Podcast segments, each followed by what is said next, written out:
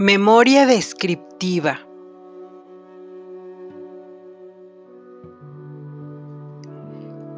Una memoria descriptiva cumple con explicar el porqué de las decisiones de diseño tomadas.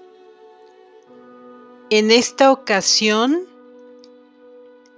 lo realizaremos para nuestro manual de señalética de la materia de señalización.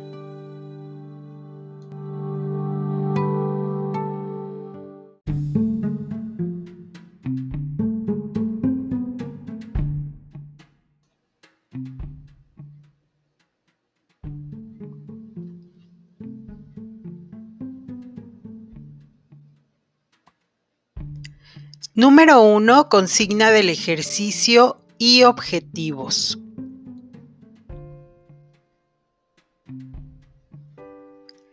En este punto se describe el planteamiento de la asignación y se enuncian los objetivos, ya sea propósito del ejercicio como los objetivos comunicacionales establecidos.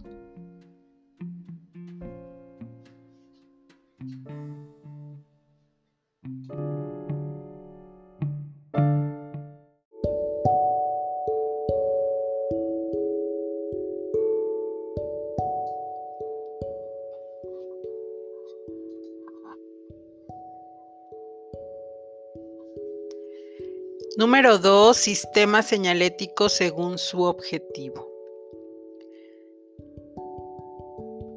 Direccionales. Marcan una dirección o ruta.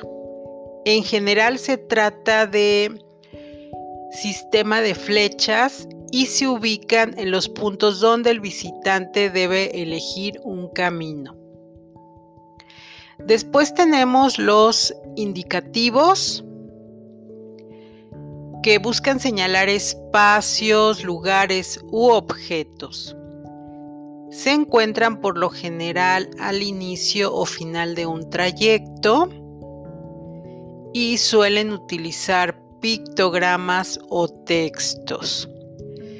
Aquí lo, lo, utilizan mucho en oficinas, centros comerciales, instituciones, universidades, etc. Después tenemos los informativos, donde se detalla y especifica pues asuntos, horarios, recorridos, instrucciones, toda la información y por lo general eh, son textos con resúmenes muy específicos para la gente. Posteriormente tenemos los reguladores, en la cual nos indican zonas de peligro y prohibición. Reflejan una dosis de coerción y se acompañan por lo general de pictogramas y textos de advertencia.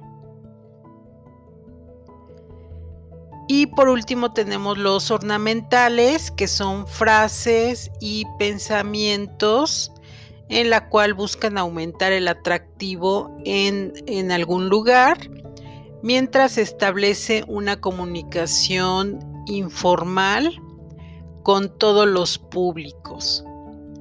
Por lo regular, este tipo de eh, señal se utiliza para las empresas.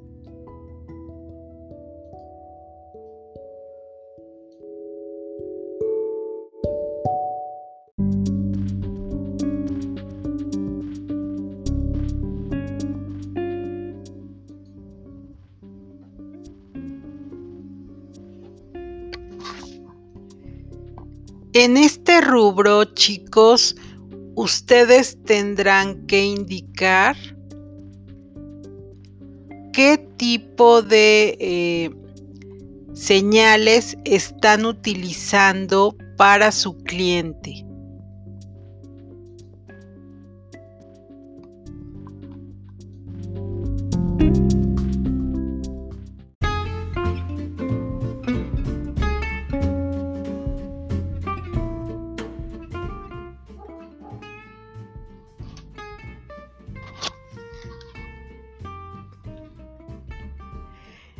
Número 3. Por su sistema de fijación.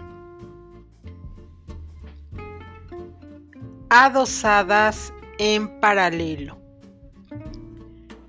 Se refiere a las señales que se encuentran apoyadas directamente en la superficie de cualquiera de las fachadas o paredes. Seguimos con autotransporte de banda.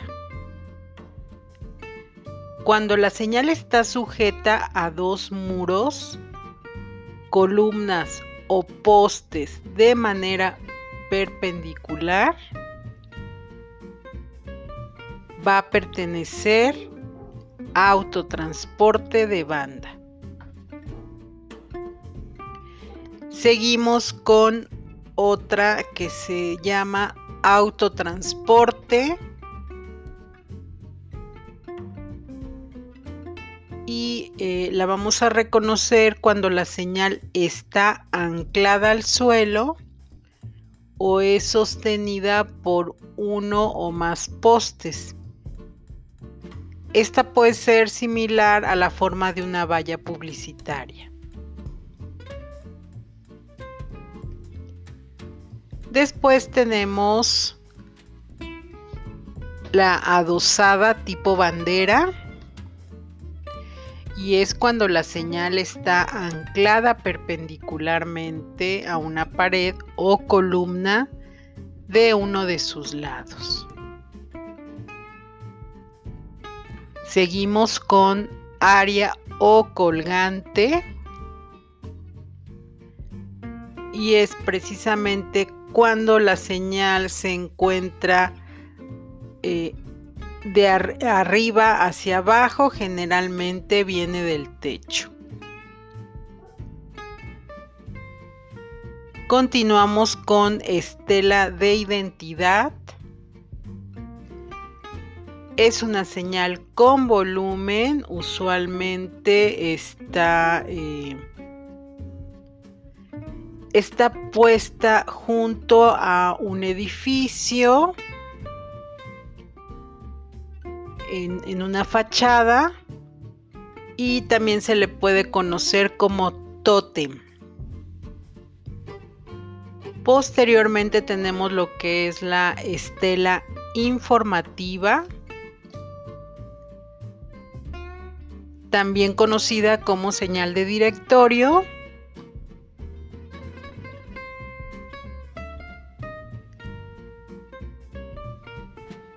Posteriormente tenemos lo que es eh, provisional tipo tijera.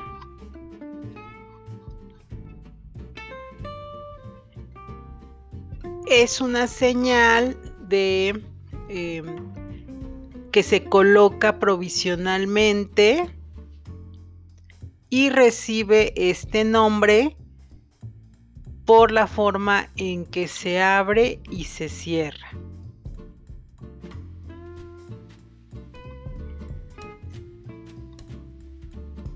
Aunado a esta señal de tijera, también tenemos otro tipo de señal que es en forma de plátano, que también eh, podría quedar también en este rubro de provisional. Posteriormente tenemos impresión directa que por lo regular eh, las señales han sido pintadas directamente en el suelo o sobre alguno de los muros.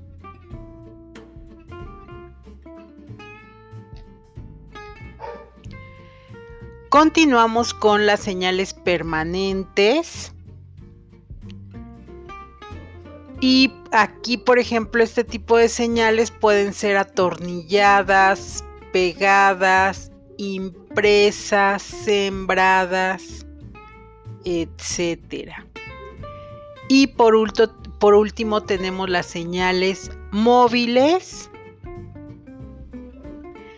Eh, aquí estas señales tienen una duración menor a lo normal.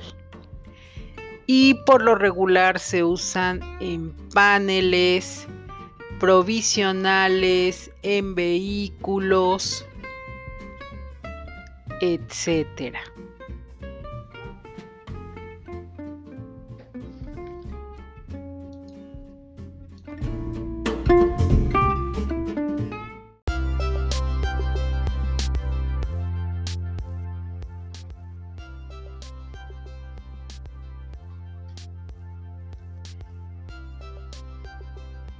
Aquí en este rubro, chicos, ustedes igualmente tendrán que, que, mencionar qué tipo de señales están utilizando en el lugar donde están trabajando la señalética.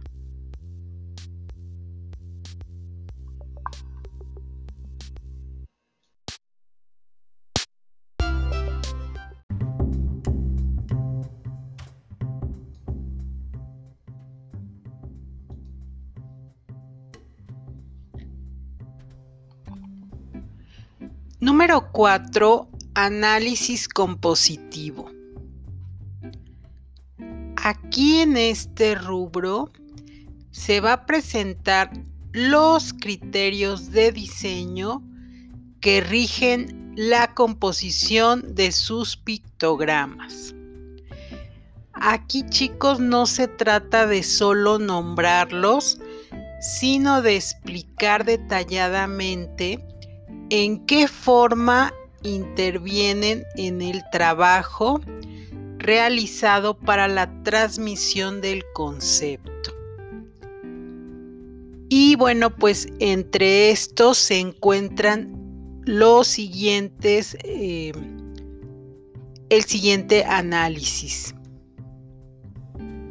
Número uno, lo, lo que es los elementos compositivos que hace referencia a lo que es la figura, tamaño, color, textura, dirección, posición, espacio, gravedad, representación, significación y función. Número 2. Factores de percepción agrupaciones, aquí podemos incluir lo que es semejanza, simetría, proximidad, continuidad, contorno, pregnancia, equilibrio, figura fondo, etc. Posteriormente tenemos lo que es el esquema de color Y bueno, pues aquí igualmente podríamos utilizar eh, color monocromático, paleta limitada, temperatura, eh, tendencia, contrastes, normatividad, etcétera.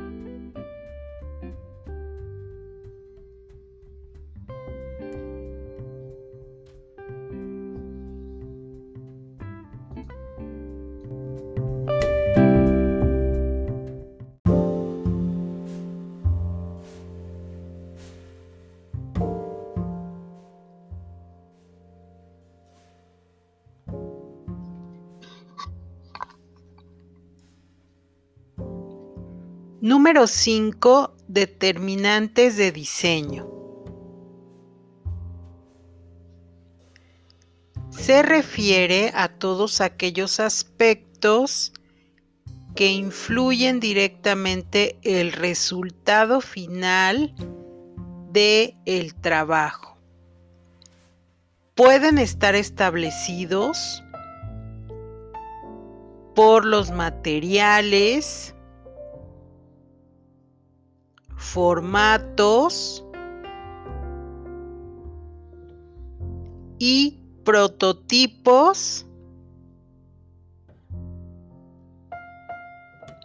que se diseñaron para el cliente.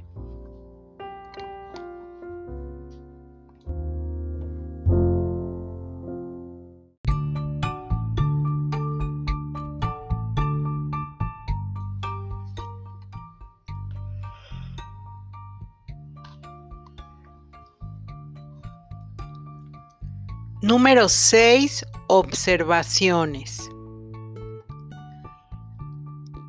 Aquí vamos a incluir las conclusiones y las reflexiones sobre el resultado final. En este momento, ustedes pueden eh, mencionar, chicos, todos los obstáculos que se enfrentaron eh, por no salir al campo a conocer a lo mejor eh, su cliente, por no haber podido tomar fotografías, o sea, todos esos obstáculos que ustedes los pudieran mencionar en estas conclusiones, pero también eh, no nada más eh, la parte negativa, sino cómo lo pudieron sortear, cómo lo pudieron resolver y también ver las fortalezas, todo lo positivo que pudieron lograr a pesar de todas las limitantes que se nos presentaron al momento de realizar nuestro proyecto. Y también, bueno, pues eh, mencionar que lo trabajaron en equipo y que, bueno, pues también eh, todo lo tuvieron que hacer en línea, sin verse. Y eso también eh, tiene un peso importante en la reflexión eh, este proyecto. Entonces aquí pueden ustedes mencionar todo lo que les comenté y con esto ya terminaríamos nuestra memoria descriptiva. Muchas gracias y quedo a la orden por si hay alguna duda o pregunta.